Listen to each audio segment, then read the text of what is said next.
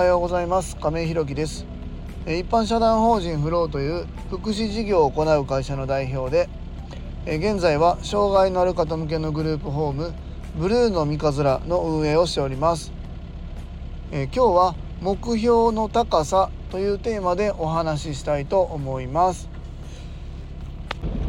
えー、今日はですね夜勤明けでですね、えーと、今和歌山市役所の方に来ているんですけども向かっている最中かな向かっている最中で車の中でまたあのマイクで放送してるんですけども、えーと、今日はまああのいろんなねまた提出書類がありますのでそちらを持ってきてでまああの次の2投目っていうところの書類の確認というところに今日和歌山市役所の方に来ております。でまあその後えー、とちょっとね手土産でも買ってまあ時間がちょっとできましたので、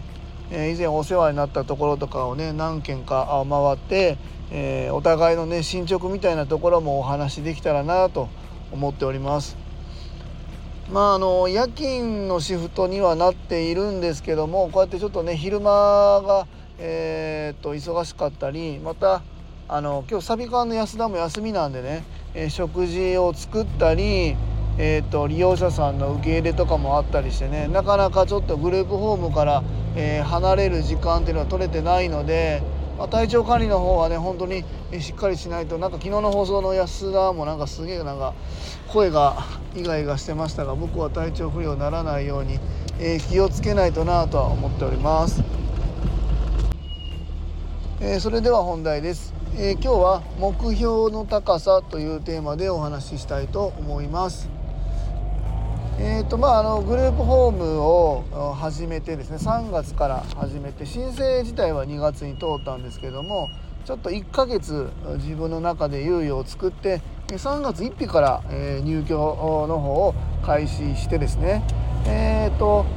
まあ、昨日の放送で安田もお話ししてましたがえーとまあ、今5名様いて、えー、うちはグループホーム1棟目が6床で満床なんですけどもあと1床というところで、えー、昨日ね打ち合わせに行ってまいりましてですね体験入居されていた方がですね無事あの6月1日を目標にですね6月1日から住めるっていうことを目標にですね入居の方がまあほぼほぼ決まりました。すいません車を止めました。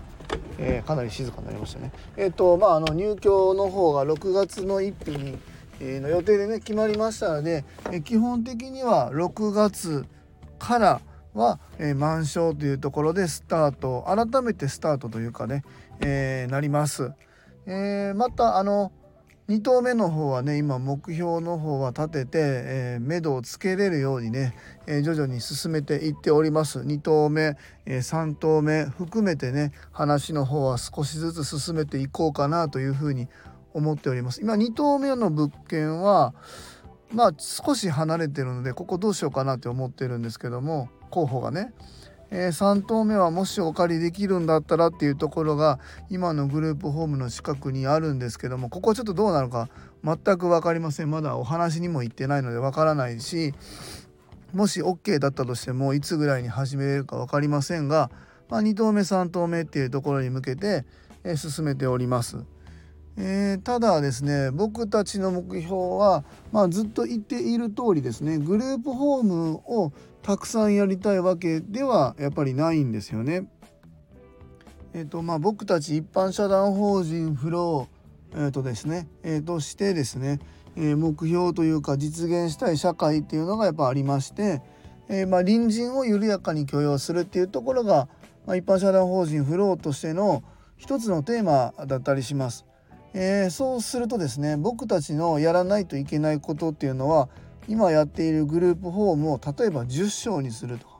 20床にする30床にするっていうところではないと思うんですよね。もちろん結果的にそうなるかもしれませんが、えー、数をただただ増やしていくっていうことが今僕たちがやろうとしている、えー、隣人を緩やかに許容するっていうところにはやっぱり至らないのかなというふうに思います。でえ、そのためには自分たちが何をするかっていうのを目標を常に高く設定してですね、えーと、行動していく、そのためには何をしていかないといけないのかっていうのを考えながら行動するっていうのがとても大切なんじゃないのかなというふうに、まあ、思います。まあ、あの和歌山市内にも、えーと、グループホームをたくさんやってらっしゃる法人とかは、まあ、ありますし、まあ、横展開されてグループホームだけではなくてですね、えー、まあ、いろんな福祉施設障害の方をケアする施設みたいなところを横展開されている事業所もあるんですが、まあ、果たして僕たち一般社団法人フローとして、えー、そうなりたいのかっていうところも改めてねやっぱ考える必要があるのかなと思います。まあ、そんな中で僕がえっと、目標にしているというかあのすごいなと尊敬している、えー、法人さんがまあ、3つありましてですね、まあ、あの1つは、えっと、ヘラル・ボニーさんっていう、まあ、あの岩手の方の会社の方なんで会社なんですけどもここは、えっと、就労施設とかそういう福祉施設ではなくてですね、えー、株式会社なんですけども、まあ、どういうことをやっているかと言いますと、ま、全国の就労支援えー、B 型なり、まあ、A 型なりとかあると思うんですけど生活介護とかもやってるのかな？わかんないんですけどそういうところに、えー、通所されている方と、えー、直接ね、え個人で、えーと、と個人と、えヘアルボニーさん法人とですねアーティスト契約っていうのをして、えそのアーティストさんまあ利用者さんですよね、えアーティストさんが描いた絵をえー、デザインに展開していく例えば服ファッションだったり、えーとまあ、ハンカチだったり、えー、はたまたあの工事現場の壁囲いみたいなのってたまに見ると思うんですけどもああいうところに展開したりっていうのをやっておられます。でこの間は、えっと、ディズニーとコラボされていたりですねえまたあの岩手の方の駅だったり卓球選手のユニフォームにそのデザインが使われていたりなんかしてすごくね勢いのある会社さんなのかなというふうに思います。でもう一つは、えっと、クオンチョコレートさん以前僕放送の中でもお話ししたんですけどもこちらは、えー、就労支援 B 型っていうところなんですけどもえっ、とここはですねえー、チョコレートの会社というか、えー、法人さんなんですよね。まあ、そちらの法人さんのテーマは失敗してもまたやり直せるっていうところがテーマになってて、えー、まあ、すごく素敵なあの言葉だなと思っていましてですね。まあチョコレートなので溶かせばまた、えー、その形にやり直せるっていうところがあって、まあ、あの就労支援、まあ、障害のある方がまあ、苦手だなと思うこともその方に合わせて失敗してもまたやり直せるんだよっていうのを声かけしながらですねお仕事に取り組んでいくっていう姿がすごく素敵な会社さんでここはまあ直営だったり多分フランチャイズ展開なのか分かんないですけどちょっとそういうのも展開されてて全国に数箇所ねえかなりの数あると思います。で年商もいくらいくらっていう、まあ、そこはまたホームページ等々で調べていただけたらなと思うんですけどもまあ、そういうことをされている、まあ、法人さんが、まあ、あります。でもう一つはですね、えー、ここはあのあのなて言うんだろうなすごくたくさん展開されているとかでは全くないんですけどもあの兵庫県の長田区にありますこちらは障害ではなくって高齢者施設なんですけどもハッピーの家6軒さんっていうところがあるんですけどもえー、ここはですねもう代表の周東さんっていう方がもうかなりぶっ飛んでましてですねめちゃくちゃ面白いんですよね。でスタッフさんにはなんかガーナの方がいたりなんかもうすごく多国籍な え、ところなんですけどもでまた、まあ、入居者さん、まあ、高齢まああそこえー、どうだったか左高住だったかな、まあ、高齢者施設なんですけども、まあ、そこは、まあ、あの入居されている方以外でもですね、えー、その近くのまあ何て言うんだろうな子供だったりが勝手に遊びに来るんですよ。でそこの共有スペースみたいなところまあなんか炭開きっていうなんか名前にしてるんですけども、まあ、いろんな方が勝手に来て勝手に帰るみたいな交流の場がもうすごく根付いててその兵庫県の長田区っていうまあ独特の地域なんですけどもそこで一つのコミュニティっていうのを確立されてて、すごい面白い施設なんですよね。まあ、全国からその取り組みが面白いなって言って見学に来られてるみたいなんですけどもちょっと興味がある方はねこちらもホームページ等々で